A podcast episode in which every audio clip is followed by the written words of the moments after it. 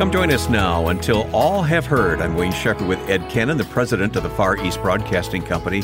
Okay, Ed, we're in the season of Advent now. Christmas is not all that far away, and we get to talk about it today. It's a privilege, Wayne, to be with you and with all of our listeners.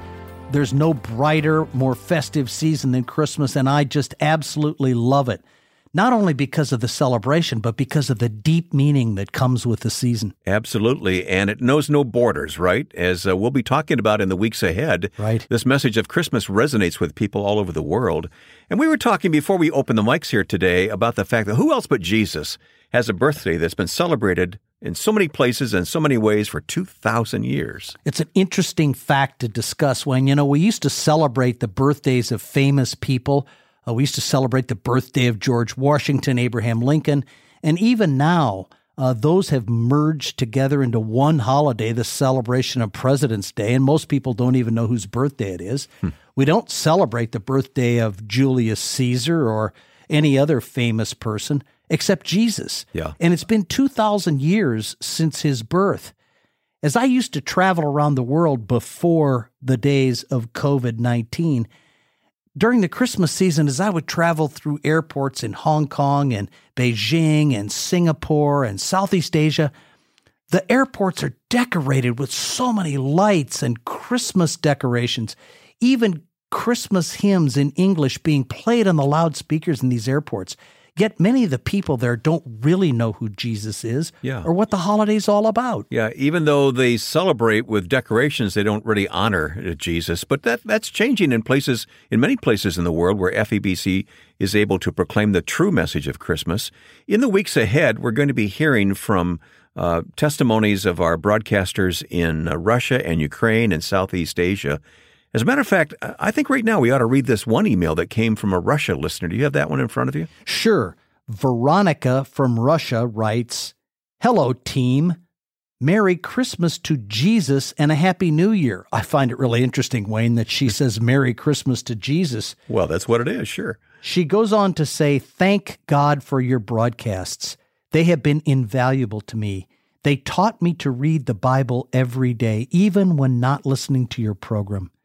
As I've been listening to you and to the comments of other listeners, I've been noticing how the Word of God is revealed in different ways to different people. I remember you saying that when you first read the account of God speaking with Moses, you did not understand what he meant by I am. I remember the first time I read that.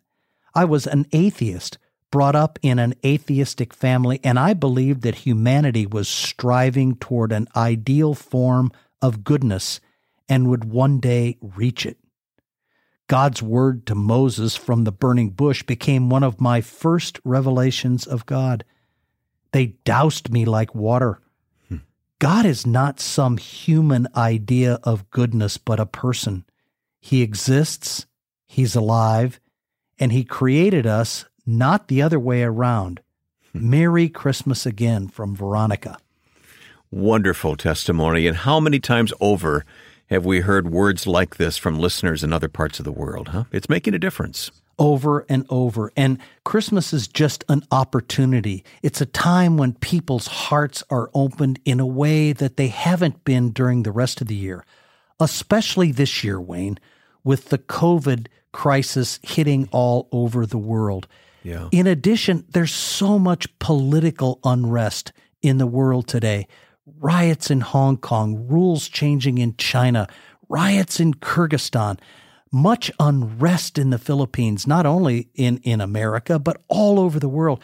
And you add together all this tension and anxiety, which is why this Christmas season, FEBC is making an enormous effort to get the gospel out to people because it's the only message that can possibly bring hope and brightness into a very, very dark world. A whole world, as a matter of fact. You know, there's a passage in Luke chapter 2. Of course, it's the Christmas story in Luke 2. But there's a particular part of the of the story that I'd like to read and have your reaction to. It's the story of Simeon. You know it well, Ed. Luke chapter 2, starting at verse 25. It's one of my favorite messages, not often included with Christmas, but very important. It says, There was a man in Jerusalem whose name was Simeon. This man was righteous and devout, looking forward to Israel's consolation, and the Holy Spirit was on him. It had been revealed to him by the Holy Spirit that he would not see death before he saw the Lord's Messiah. Guided by the Spirit, he entered the temple. When the parents brought in the child Jesus to perform for him what was customary under the law, Simeon took him up in his arms, praised God, and said, Now, Master, you can dismiss your servant in peace as you promised. For my eyes have seen your salvation. You have prepared it in the presence of all peoples, a light for revelation to the Gentiles and glory to your people Israel. I'd love to get your comments on that passage, Ed. Well, you know, actually, I think that is the first time that the messiahship was pronounced publicly to the world. True. This was yeah. the event that first launched to the public who Jesus was and what he was doing. And I just love that verse. I love to read it very slowly for my eyes have seen your salvation, which you have prepared in the sight of all people. And that all people line, in the sight of all people, what we were talking about before, the decorations all around the world, uh, the celebration of the holiday, even in families who don't know the name Jesus. The, the very fact that without the gift giving and the festivities of Christmas, the entire global economy would fall. Hmm. And then you listen to what Simeon said For my eyes have seen your salvation, which you have prepared in the sight of all people. People are not blind to the message of Christmas. They know it, they've heard it, they see the impact of it, but yet they refuse to accept it. And that's what our broadcasters at FEBC concentrate on all around the world. It's not just important to talk about Christmas or to wish you a Merry Christmas. What does Merry Christmas mean? And the merriment comes from the knowledge in your heart of the truth of the message that God delivered through his son Jesus as he came into the world in that manger some 2,000 years ago. It's much more than just that day. It's it, it, it's eternity. And there's so much in the secular world, Wayne, that expresses knowledge of the truth of that message, even though they don't hear it. One of the little songs that I, I love to listen to at Christmas, it's a silly little song, just sort of made up to entertain people, was The Little Drummer Boy. But yet, at the depth of that message in that song is some great theology. You might mm. laugh that I'm talking about this, but if you think about what he says, he says, I'm just a poor drummer boy. I have no gifts to bring this almighty king.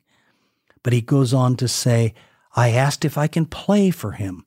The one thing the little drummer boy had was his gift of music. And he says, I want to give that gift to him, but there's a much deeper point.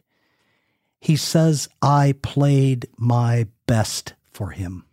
Yep. And to me, that's such a meaningful line. Do we give our best gifts to Christ? Or do we give our best gifts to our job, our career, our family, our golf game? Is it something that means something to us? What have we given him at Christmas. Everyone gets gifts in our family, all those we love. But what gift do we give to Christ? What do we put in His stocking at Christmas? And if it's not our very best, then we've missed the whole point of the season. Hmm. With all these displays around the world, back to Simeon's line, he has prepared in the sight of all people. We see it we understand that it's got some enormous supernatural power. But unless we go to Christ with our very best, our heart, our life, everything we have, we can't really enjoy the merriment of this season. And I would just love for everyone to have that feeling. The FEBC staff around the world are trying to communicate that to everybody. And as you listeners here in the United States, it is my prayer, it is my hope that you too can enjoy the true joy that comes only with the absolute truth of the Christmas message. You know, as we have fellowship with our broadcasters who live in such uh, far flung places, places that are far corners of the world to us, and yet it's home for them. It's a it's a richer, fuller experience of Christmas when you interact with these folks, isn't it? Oh, absolutely. I mean, and what I see in these humble servants of God all around the world is that their celebration of Christmas is about giving to the listeners. Mm-hmm. It's about giving the message and the hope of Christmas. It's not materialistic. It's not filled with some of the trappings that we might get drawn into. They don't really think much about Christmas trees or Santa Claus. It's about the real gift yeah. of Christmas. And, and, and they pour their hearts into sharing that message with everyone at the season, knowing full well that this is a time where more people will listen than ever before. Yeah. And it's interesting how different aspects of the Christmas story uh, are heard differently and speak more directly in certain cultures than they do in others. And it just talks about the universal truth of uh, of the story of Jesus. And maybe we can talk about that in the weeks ahead when we have some guests join us from these other parts of the world. I think that'd be a good idea. I think we will. Okay, let's let's agree on that one. So join us next time for Until All Have Heard. Well, Ed, it's been an interesting year. Um, many people are saying, boy, can't wait for 2020 to be over. But it's been a year of opportunity in many ways, too. I mean, let's look at the glasses half full, right? Sure. You know, this whole COVID thing has not surprised God.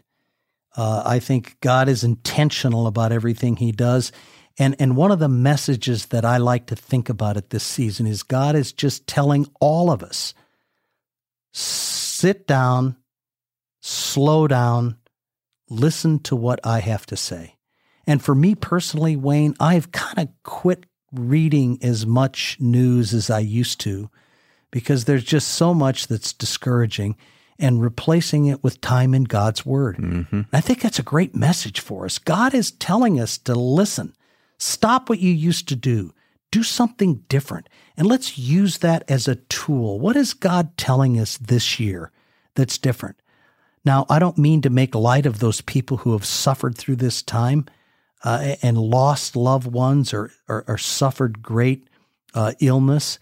FEBC's lost loved ones as well, people working in our organization that are no yes. longer here with us. And we, we recognize that that's a terrible thing. However, God's message is clear, I believe, in this season that He is telling the world something. And so let's listen for what God's trying to instruct us. And the best way I've found to do that is spending time in His Word where He'll guide you to advice, just like the thing you've read today out of Simeon, the first proclamation of the truth of Christmas. Simeon, an old man, telling us what God has spoken to him, and I hope it's spoken to your heart as it does to mine. That is great direction for us as we enter into this Advent season together. So, Ed, thank you very much. I look forward to the next couple of programs as we talk about Christmas in various parts of the world. So, again, I hope our listeners will join us. Any word that you would like to say of appreciation to those folks who've already made this a regular listening habit, the the podcast until all have heard? Well, I'm just shocked that anything that I would have to say is of enough value for anyone to invest any time in listening.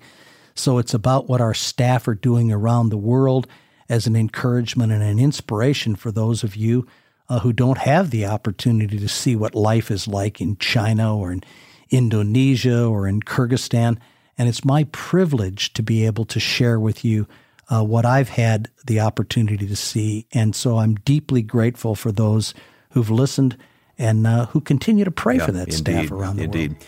Well, in addition to this podcast, we have a little radio program called FEBC Today.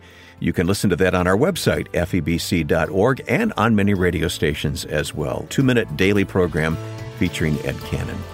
Thanks for listening, and we look forward to our next episode here of the podcast until all have heard.